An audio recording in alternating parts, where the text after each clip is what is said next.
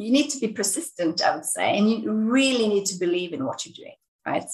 You need to you need to be 100, 100 you know, 50% convinced that you see an opportunity and you are, you know, well positioned. You're the right person to do it. And you know, when you have like the the conviction, then it's easy to be persistent. I think if you have any doubts yourself, you know, that's that's a different situation. Then, you know, you should perhaps think about it and, you know, maybe not spend the time on this or that. Making sure yourself that, you know, you you see the opportunity, you have the right people, it is the right time. And, and then, you know, you have to be persistent. But then it's easier, as I said, to stick with it. Ingrid Teigland Akay is a medical doctor and founder of Hadean Ventures, a European life science VC fund manager that invests in medical products that address unmet medical needs. In this episode, we'll learn more about Ingrid's journey from the medical field to finance, what makes a great VC investment in healthcare, and how founders can succeed in a heavily regulated and capital intensive industry. Let's hear from our sponsors. Quartr is the new way of doing company research. With Quartr, you get frictionless access to conference calls, investor presentations, transcripts, and earnings reports from markets all around the world straight to your pocket. Quartr's mission is to change the way people look at investor relations and create a completely new bridge between companies and stakeholders. Quartr is 100% free they include companies from 15 markets today and plan to add more over time. They always prioritize requested companies, which users can easily do in the app. Users can also leave reactions while listening to the conference calls to make their voice heard. So check out Quartr. Q U A R T R. All opinions expressed by Christopher Vonheim or his guests on this podcast are only their opinions and do not reflect the opinions of BIN. You should not treat any opinion expressed by Christopher Vonheim as a specific reason to invest or follow a particular strategy, but only as an expression of his opinion. This podcast is for informational purposes only. This episode is produced by William Franzen. Welcome back, everyone. I'm very excited to be joined by Ingrid. And Ingrid, thank you so much for taking the time. Thank you for having me. It's great to be here. Before diving into investing, etc., can you quickly talk about your upbringing and how you ended up in the doctor field? Um, yeah, sure, I can do that. Um, I grew up like yourself in north of Norway, in a small town called Bodø which is a very pretty uh, little place. Well, especially the surroundings are very nice, I would say. And um, yeah, I spent a lot of time in those surroundings. I uh, I had horses growing up, so I spent a lot of time um, riding around in the hills and enjoying the enjoying the nature. Uh, and uh, yeah, I uh, went into the medical profession. Um, come from a family with um, people in that space. So my mother was a, a GP in uh, in Bodø, and my father was a vet. Um, and at some point, I, I, decided to pursue that track. Um, so I studied medicine uh, actually in Germany, in, uh, in Hanover, Hanover Medical School. Uh, and after studying there, finishing uh, uh, my degree, I moved back to, to Norway and uh, started working in hospitals here. So I, I worked mostly within internal medicine and within surgery. And uh, then I moved to the UK, moved to uh, to London, and, and I continued working um, in the medical field. I also worked there in, in hospitals, um, then within with surgery, gastrointestinal surgery. In a different scenario or in a different life, could you have envisioned yourself going in the in the vet space, focusing on animals, or was it clear from day one that it's people I want to fix, not animals? No, that wasn't clear. I loved animals. You know, as you can imagine, growing up with uh, with my horses, and we had all kinds of other animals. Um, so I got a lot of exposure to animals with my my father being vet. Um, so I actually was planning to uh, to become a vet. Um, however, I I turned really allergic to animals. Really? So at some point, it was clear that that wasn't a great uh, match when it comes to profession. So you, if, if you just add a question to, if you look at animals, right, and if you're trying to become a vet, right, because you have to you have to take care of so many different animals at the same time, right? So being a doctor, what are the parallels and what are the huge differences in terms of how you're trying to help an animal or a person, right? Yeah, I think that the um, animals, you know, you can't talk to them. That's kind of a, a big a big limitation. Um, however, you have to talk a lot to the owners.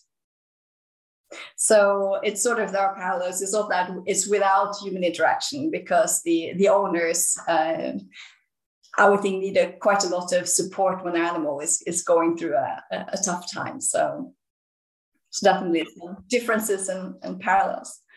That's a great point. But if you look at your your medical career or your academic career, is it also fair to say that, given that you said that you studied abroad and you went to London, is it fair to say that that you had that explorer gene has actually helped you a lot? And now you're doing investing, of course. But how important would you say it has been to go abroad a lot and not be afraid to get that international exposure? I think that's that's really important. You know, Norway is a small country, so we need to have that willingness to interact with uh, with people and, and countries uh, outside. And you know, growing up, we we spent a lot of time abroad. Every holiday we spent abroad. My parents studied abroad as well, so it was uh, it was something that was quite natural to, you know, not see big limitations in the border. But if you then, so you you finished uh, your degrees and you started working. So can you take us back to the moment where you thought about becoming an investor? Is it a thought that gradually comes or do you have like do you have a finance interest from an early age and then you see a huge opportunity? Can you just take us back to that moment where you started dabbling about this idea of going outside and maybe help in another way as an investor? Yeah. Yeah so you know i've, I've always had this interest for for the business side you know and i can't really define one point when i said oh wow this looks interesting. I want to spend time on it. It was sort of a, continuous um, specter from you know growing up um, looked for business opportunities. At some point you know me and my friend would you know gather some flowers in the garden and try to sell them to the neighbors. Um, until sort of when i was studying and, and, and working as a medical doctor um, i had interest for investing so very small scale but you know doing things that had a low barrier to entry um, investing in some listed companies, um, also invest a little bit in real estate. So things that were sort of um, not particularly focused on the medical sector. Yes, when I invested in listed companies, those companies I looked at as well as others. Um, but but it was quite broad this interest in in investing. Um, and living in London, I got more exposure to the to the finance sector and also sort of this cross section between medical innovation and investing, which really venture capital is all about. And that was sort of a point where I where I realized that this kind of fitted perfectly with a range of my interests, you know, in interest in the medical space, uh, interest in innovation, looking at new things, um, finance side, um, and investing. So so um, that was kind of a point where sort of the pieces just were falling into into into the places.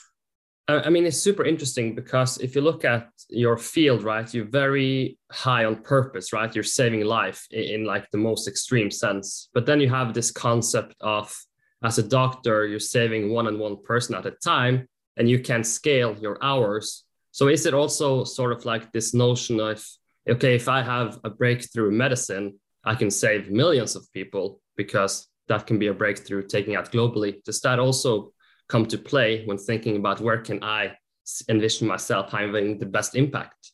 Have the most impact? Yeah, absolutely. Uh, it's exactly how you describe it. You know, it's incredibly rewarding working as a medical doctor, being able to help people. But as you say, it's like helping one person at a time, and you only have sort of a limited number of hours in the day.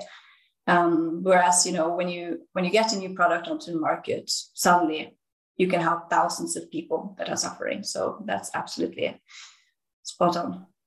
So, but but if if you if you think that many people will have will have the same idea, what makes you able to take that transition? Is it is it a combination of being in London and having having exposure, or is it also knowing the right people at the right time? Because working in this field seems very hard being a solo act. It seems like you need an incredible team because it's a big system you're trying to have an impact on. So, can you describe the uh, the importance of network, not necessarily the, the concept of networking, but having the right people that you can build something upon with. Yeah, yeah. And, and those are obviously interconnected, you know, networking for getting to to know the right people to um, to work with.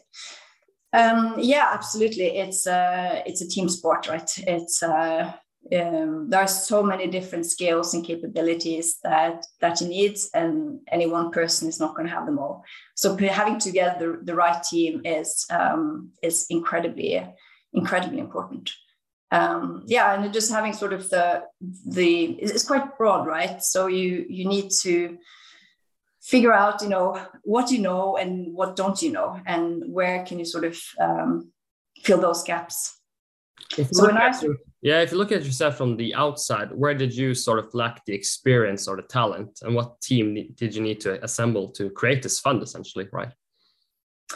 Yeah, so uh, if going back to sort of the transition that I made when I first started exploring more the business side of of investing, um, I, I started off quite broad. Um, so when I did my MBA, I also got exposure to sort of other areas of the healthcare sector. Like I worked for a period of time for for uh, Morgan Stanley, which is an investment bank, healthcare sector, and um, for for Amgen, which is one of the largest um, biotech companies in the world, and and also in connection with the MBA, I did a project for uh, Warburg Pincus, which is a healthcare private equity shop focused on sort of more sort of the the the latest stage. And that got sort of um, it gave me a quite you know broad impression of of the different uh, players in the healthcare healthcare space um, but it was as, as mentioned you know when i learned more about investing in medical innovation in the venture capital space then i felt that you know now I can combine so many different things and um, the first um, place I started working in, in venture capital was for um, a London-based uh, firm called Inventages. And this is a um, global venture capital firm investing, you know, broadly in life science space, um, globally, really, both in, in uh, developed countries, Europe, um, North America, but also in uh, faraway places like China, Australia, New Zealand. And uh, at this team, we had a number of people with all with background on the investor side, you know, um, from medical medical side or or from the science side. And there really you could see how from these different backgrounds, me from the medical side have a good understanding of of um, you know how prescribers think about products and how this is being used in clinical practice. And then the people coming from the more sort of hardcore research and science part have a very good understanding of, you know, the basic principles, the mechanism of action, and how biological systems work, and how you know new treatments and new drugs um, are sort of interacting with uh, with the body. So coming from you know from the research side and going into development and how things are being used in practice with clinical medicine, that is sort of the space where everything is is coming together. And you need people who both have sort of the deep science and people have the, the clinical understanding. Uh, it's super interesting because if you think about it, like over the last years, we everybody knows who Pfizer, Moderna, AstraZeneca is, right? And they also know the research departments who are sort of leading this work, and they also know how to get it sanctioned or get it away from the market, etc. So if you look at it from like a educational standpoint, it should be pretty remarkable to see how much people know today about healthcare versus five years ago, right? Because it's a huge system at play with many different pros and cons all the time. And it has such an impact on, on our lives, right? It was uh, such an important uh, factor that we got the vaccines out and to return to normal, which we are now slowly. But, but looking at from like a doctor's point of view, so it has to be frustrating sometimes, you know, obviously there's a, ph- philosophical question about how to value a life in terms of can you buy in this medicine to use it right? Because money is limited or capped at some point. And so there's a lot of trade-offs being made from both doctors and of course administrations and hospitals right? But coming from the doctors lenses where do you feel like the biggest bottlenecks are in terms of getting the innovation and the products you need at the right time yeah, I think uh, it's a good point that you bring up, right? Because medical innovation is making progress and enabling treatment of new conditions. But obviously, everything has a price, and there is a limit to what healthcare systems can finance. That's just uh, it's just reality. So that is something that obviously we, from an investment perspective, perspective look at, at very carefully you know what is feasible? What can you actually bring onto the market? And of course from a you know medical background and as a medical doctor you want to treat everything that possibly can be treated. But everybody knows and understands the limitations of the system right? And that you need to put the resources in where you get the most bang for bucks. If you look at some of the examples that people can relate to is it is it most examples related to cancer treatment, for example, the cost of that? That is uh, that is a typical one because there's so much focus on research and development on improving cancer treatments, and we got sort of incremental improvements with, you know, which all are very important to bring the space forward. But there is always, uh, you know, this limitation of what can you charge for extending a life, you know, X number of days so that is uh, that is that is a trade-off. And um, you know hopefully new technology will enable better progress at uh, at reasonable cost. That is sort of the the goal of, uh, of what we're doing right?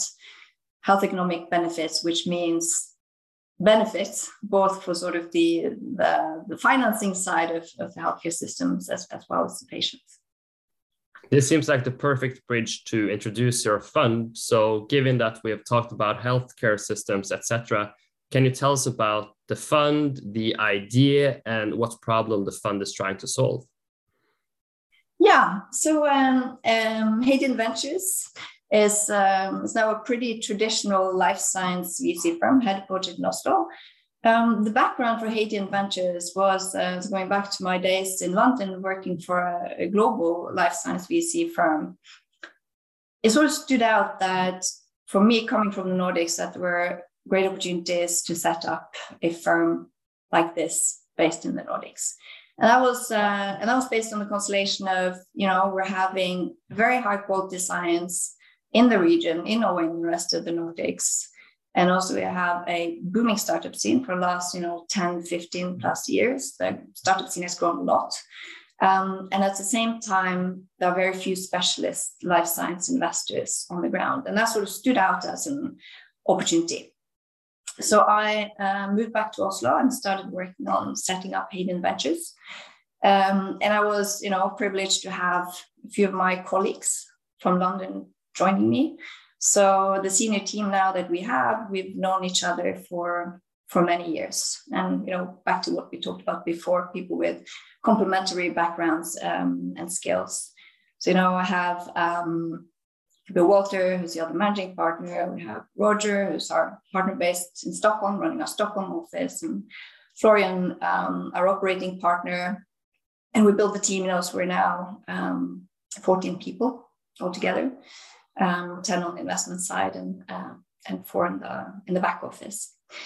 And uh, um, basically, what we're doing is that looking for untapped opportunities in areas of Europe where we see lots of um, lots of upside and few specialist investors like ourselves um, focusing.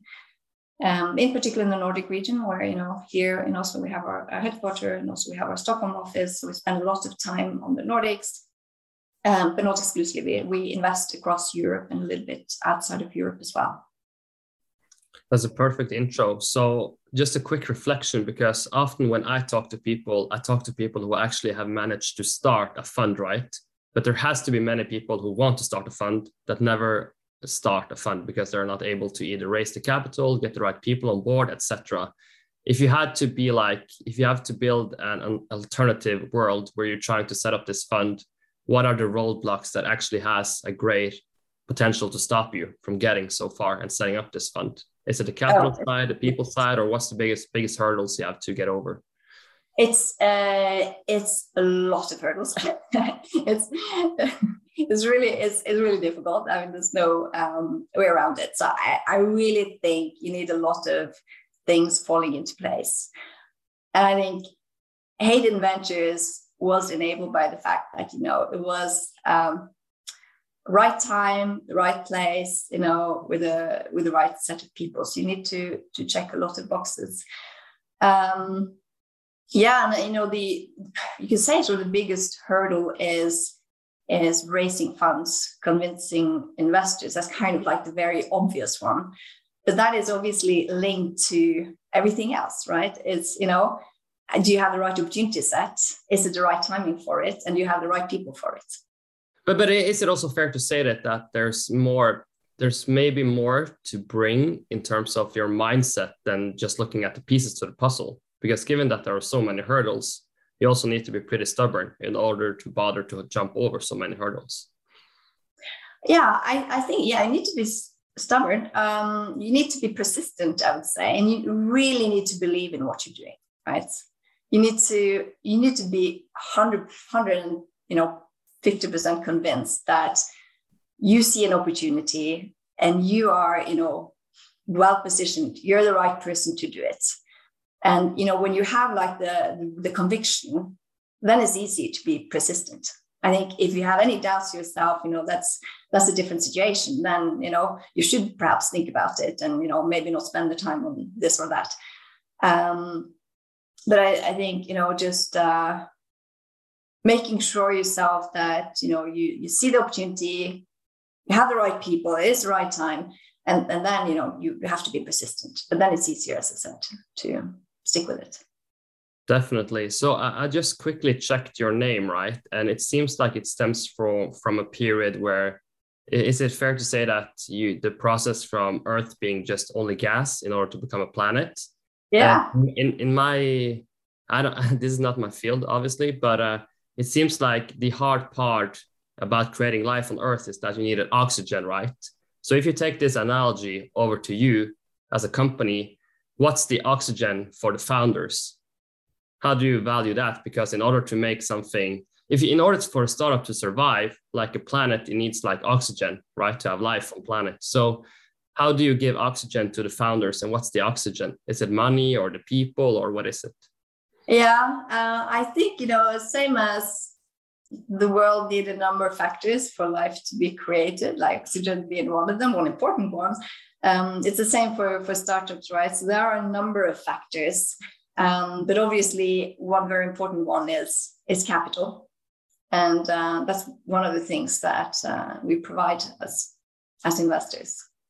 Because how do you assess the founders? Because I think maybe a very interesting part of this puzzle is that if you look at entrepreneurship, you typically envision, you know, this young person doing computer science at Stanford, etc. But in your pitch decks, I guess you have a broad range of people, right? Maybe more diverse even. Yeah, uh, more diverse, more gray hairs, typically. um, to put lightly, yeah, it's, it's, it's slightly different. The, the set of founders you see in our space are, uh, look different, you know, are typically more senior than what you see in the, in the tech space. Um, many of them have spent, you know, years and years and years researching something come up with a with a brilliant um, concept or idea that they patented and and you know figure out now they want to commercialize sort of a company and and um, and bring this to the market. So uh, yeah, they're they're different, um, and um, the team when it develops, uh, as we talked about earlier, right? It's such a broad space, so you need so many different capabilities and expertise. And at an early stage, these companies don't have all of that.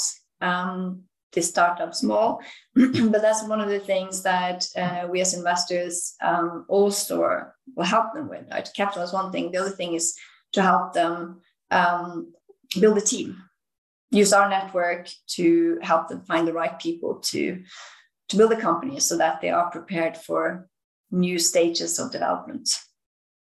But, but if you take the normal situations because obviously you give money to companies to succeed and to people running those companies. So is it the um, I, I, know that not one example is the, the normal one but is it more a case of a founder coming in with a technology idea maybe they have figured something out and then you have to think can this person uh, get this technology into life into the hospitals into the patients? And it's a question of regulation right team r&d because this is capital intensive very capital intensive in some cases. So just give us can you just explain the the conversations you guys are having with the founders who want money from you guys? Because it's a it's a very fascinating industry right hmm. yeah yeah, and it very much depends. So we um, we invest multi-stage. That means that we invest in very early stage companies, which can be, as you say, founder that has an idea, it comes and discuss with us.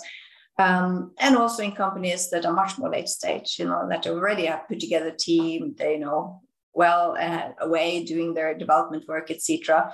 Um, so it, it, it very much um, depends. But in any of these cases, obviously, what we have to do is to figure out okay, what is the goal of this product, right? What will it look like in the markets? And go through everything to get to there. We work backwards. Where, do we, where, does, where does this product fit in? Um, what is the market opportunity? What is the patient group? What is the competition, etc. And then work the way back from there. And that is looking at, you know, does it have the IP that's needed to get it there? um, what would be the regulatory pathway to get it there, what would be the design of the different clinical studies, um, etc. And um, that, is, that is a big piece of work that you know we spend time on. Um, so our investment process typically take many months, right, to getting to know the, the company founders uh, and also all of these aspects in terms of the where it's going and how to get there, basically. What do you think are the most common reasons where you say no to people? Um, well, there, there, there, are a number of different reasons. I'm trying to think if there's some one common one or it, it, it really very much depends. Um, one thing is, you know, do we believe in the market opportunity in terms of, you know, what is the competition out there? Is this really as differentiated as the as the founder thinks. Sometimes it's more on our side, you know, it's because we as a fund, we need to see a certain timeline before we can exit. Um, and we need to see that the capital requirements, as you just mentioned, are manageable. So these are sort of um, on our side boxes that we need to check. Doesn't mean that we don't like the opportunity. It just doesn't fit with um, the way we invest our investment strategy and the way our fund is, um, is set up. Um, one thing that we we often see, actually going back to sort of um, a common common uh, reason, is that it's it's basically too early. It's sort of too early in the research stage, which means that we see the timelines and the, are too long for us, and the risk is too high. So we want to see a bit more data. We need the project to mature a little bit before um, it fits our investment strategy. But, but that's super interesting to use as an example because if we take and I know you probably know some some cases we can use as a reference case because if you look at sort of a biotech company, it can be like uh, a dead animal on the stock exchange for 10 years and then by two months it jumps up and becomes the best stock performing ever right so just explaining the timeline right so if you get a case uh, in your meeting is it like you're often saying this is maybe a 10 to 15 year time horizon and we have to return our capital in five years because maybe you can for people are listening, maybe they don't, don't understand the investment cycles, right? And how you need to return on return on capital from your side as well. Yeah, absolutely. And we have a, a typical, you know, um, setup of our fund where we are supposed to, within a certain uh, investment period, invest, exit, and return capital. So that's sort of the the structure of, uh, of our fund, and we need to sort of work within that uh, framework. So that is um, often the case that you know this interesting opportunity, but it's a little bit too early, and many of these opportunities we track for a long time, and they will come back to us, you know, after a couple of years, and that is the right stage for us to to um, to engage. So when we talk to founders, it's rare that we say no, thank you, never ever. It's more sort of you know, um, thank you for presenting this with us. You know, let's stay in touch and and let us know when you've come a little bit further.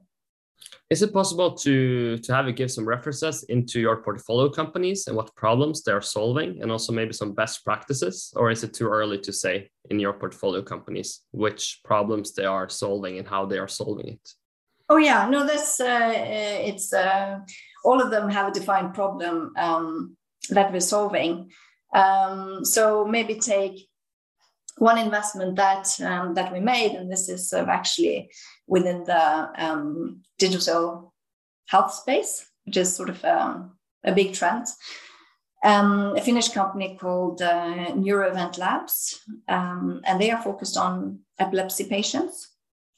And uh, what they're doing is that they are recording uh, epilepsy patients with video and audio and uh, are then analyzing, you know, over a longer period of time, they can analyze and um, annotate and classify seizures and thereby create a, a, much better picture of how an epilepsy patient is treated, how well that epilepsy patient is, is treated. And it's, it's sort of basically replacing um, or can assist healthcare professionals give a much broader picture um, in terms of um, following how how the um, epilepsy develops or how, how a patient is, uh, is treated. It can be used both in hospitals um, and in the patient's home. That's one thing. Um, number of the company, other companies we invested in are um, developing new drugs for for diseases um, such as you know oncology is, uh, is an indication that we have a few companies within we have a radiopharmaceutical company based here in Oslo called uh, and they are treating um, spreading of disease to the abdominal cavity. And they're using a radiopharmaceutical that basically radiates the, um, uh, the metastasis cells.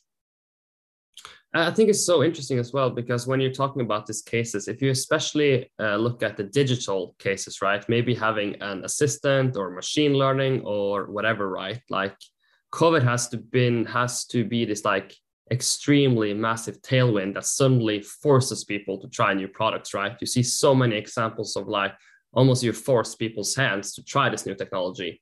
So mm. how's that been being in this space, seeing that people are forced to try to innovate? Yeah, it's a, uh, it's a, it's a very good point, and that's one reason for why we're sort of turning our attention a little bit more to this space as well. It's not a new space. Um, it's been in development. It's been an emerging space for for many many years, but it's been slow to develop. Um, you know, healthcare systems are slow to change and and very conservative. Um, but that's exactly that what we're seeing as well that the pandemics are sort of forcing people onto digital platforms and they've been able to see that yeah it's actually working. So that is sort of uh, catalyzing now a few of, uh, um, of these opportunities that we see in the in the digital health space. So it's um, definitely sort of um, an area that's growing. If you have if you had to mention some problems you wish more people try to solve what are those problems are so many brilliant people working on so many problems. So it's uh, it's rather the other way around you know. Sometimes we have founders coming in and say hey you know i'm working on this and nobody else is is doing it. And you know you go and google a little bit and you see there's actually quite a few people working on exactly that uh, that problem. Um, what i'm seeing in the space is that a lot of resources, especially from the strategic side, have gone into oncology. So oncology is a space that generally has been taking a lot of, focus and attention, and there's uh, a lot of research going into that space. Um, and I see that some other indicators, some other areas are getting a little bit more attention now, also from strategics, um, especially within sort of uh, neurology, for example. So, you know, the, the focus on the different indications are, are shifting a bit. Uh, I think that of classical area that has been a bit neglected, though, I would say, is um, women's health. That is uh, an area that has um, received less attention than it should. Um, and that's something where we see that uh, more players are trying to focus a bit more to bring that area up to speed. That's a brilliant point. And I also think, if I can just add one, I think also if you look at mental health, right, it seems like it's been super conservative. So you, are actually using the same medicine like during the world wars, right? And that doesn't seem like the best way going forward. But obviously, you see in the US, you're you're starting to getting allowed to experiment like uh, like there's a lot of things coming up right and especially in the us but that seems like a field which should have a massively overhaul in terms of what are the options right? And, and that's actually falls within neuro- neurology. So that's uh, mental health within uh, neurology. That's um, I, I, fully agree that's uh, an area that hasn't had that much development um, but is now getting more attention. I think the one of the reasons for that is that it's it's harder to develop drugs within that space than it has been sort of within, for example, oncology.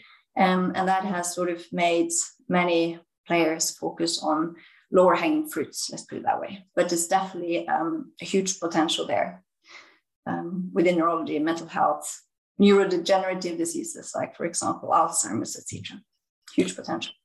But that's very fascinating. So, is it just to try to translate a bit for people so is it also so hard to develop um, medicine for your let's say mind because we don't really understand the brain at all and we also then we need it's hard to have placebo and environment so it's very hard to move the needle knowing that you're moving the needle it's hard to measure you know it's much easier to measure when you know the what's going on when you know the biology of it and you can measure it with a blood test it's much more black and white than uh, what many of the things are within neurology and, and also mental health space. That's a great point.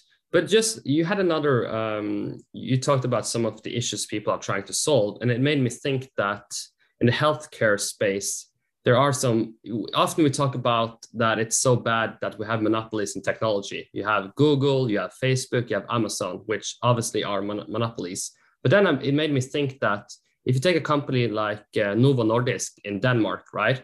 They're solving out one single problem, or they're solving more problems, of course, but their core business is solving one problem very well.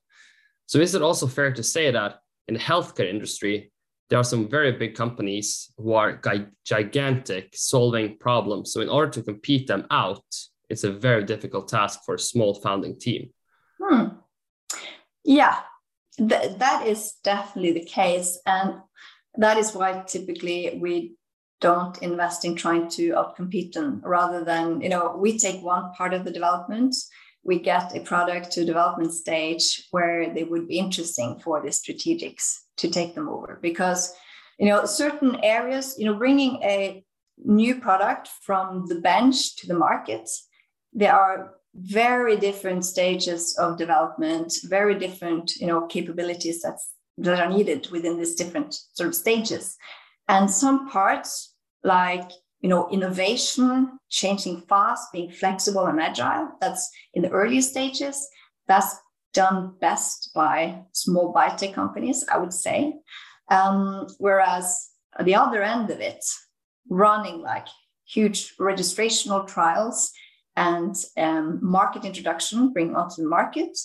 Commercializing, that's done typically done much better by the large strategic uh, companies. So, you know, best thing is to combine these two, let the, you know, innovators do the innovation and let sort of the big players take care of that part. So it's rare that, uh, especially within biotech, that we invest to bring with the assumption that we will bring this um, onto the market ourselves.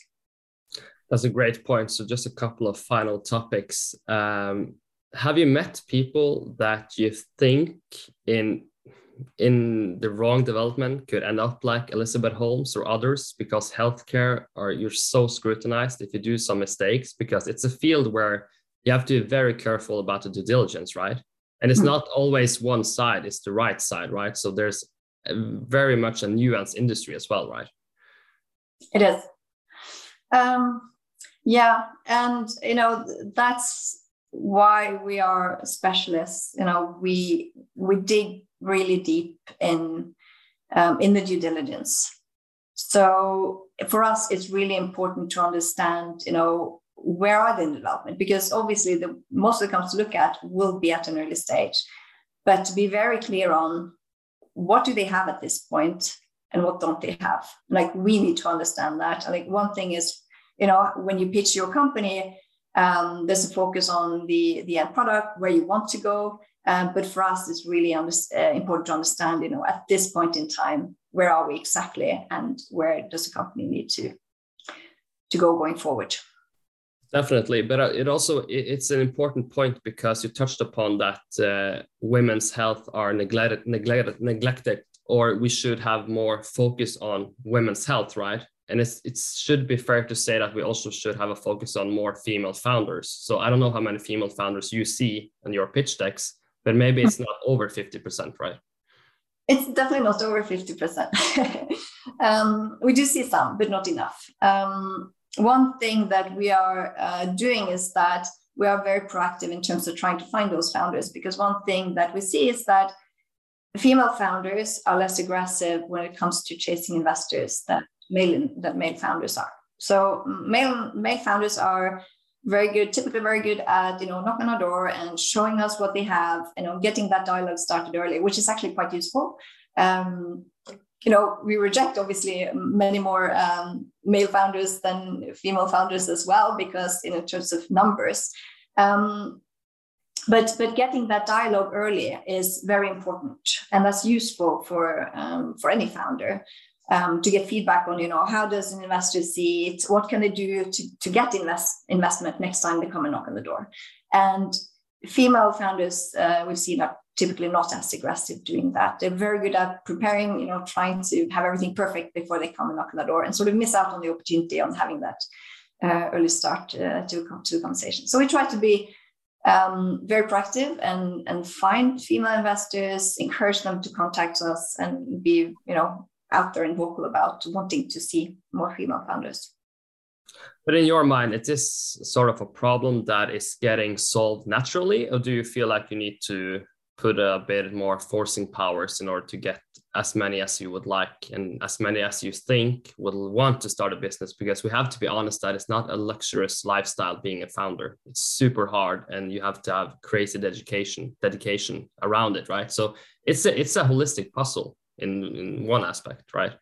I, I think it's possible, but you're right. I mean, you have to uh, be a bit more proactive, and uh, you know, we are doing what we can. And one of the things is that to get more female founders and also female founders funded, it's good to have more female investors. And that's one of the things we've been very proactive about having a balanced uh, team, investment team, so that we have uh, more people sitting on my side of the table um, that are women. I think that's that's quite important, um, and I think that helps, and more and more firms are doing that.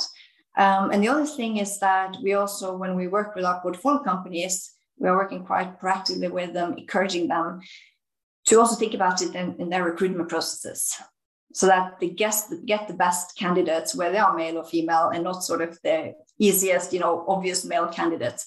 And when we get better balance in, in the startup companies, you have more women getting experience uh, and also then uh, more likely to at some point start their own companies. If you're just trying to sort of have some final reflections on the conversation, so I guess many people call you for advice, they feel inspired, they want to start a new fund or start a new company do you generalize some advice or do you always have to answer them specifically knowing what the person really is like and what they want in life? Or do you have any principles that you think you're taking advantage of and that you also can bring on to the next generation? Yeah i, I think uh, going back to what we talked about earlier you know being a founder and whether you're a founder of a new fund or a new company, I think the same principle applies that you need to yourself be very convinced about the potential of the, of, of the opportunity that you see. Potential of the opportunity, and then you have to be convinced about yourself and your team. Why do you have um, an unfair advantage of leveraging this opportunity? And, and that could be different things, right? It could be that, you know, if it's a startup company, maybe an invent an invention that's been patented, or you know, if it's a new business opportunity, you see it before everybody else and thereby have a head start. Um, you know, there are different things for why you why you uh, in this opportunity can leverage this opportunity better than anybody else. But seeing that opportunity, why why you and the right timing of it, and when you're like 100% convinced yourself, then you can really just you know put all your attention and dedication and, you know just stick with it be persistent. How do you think i mean that's a perfect ending but just to add on how do you think you will solve that confidence piece? Because maybe that's the hardest piece to solve. If you have the knowledge you also need the confidence to act on that knowledge. You just i think you need it. If if you don't it's going to be very hard you know? So i think if you're convinced and you see that you're convinced you have the confidence for it then then you can throw yourself into it. Without that confidence you know it's it's going to be very difficult. While sticking with it and convincing others you know you need to convince others and whether it's you know getting people the best people to join your team investors etc um, if you don't believe in it 100% yourself and have the confidence to believe in it then it's difficult. That's a perfect uh, ending ingrid. Thank you so much for taking the time. My pleasure. Thank you if you like this episode and the content we create, please make sure to check out our newsletter called the Bin Letter. More information is in the show notes. If you want to watch this episode as well, please head over to our YouTube channel and make sure to subscribe to the channel. This episode was produced by William Franzen.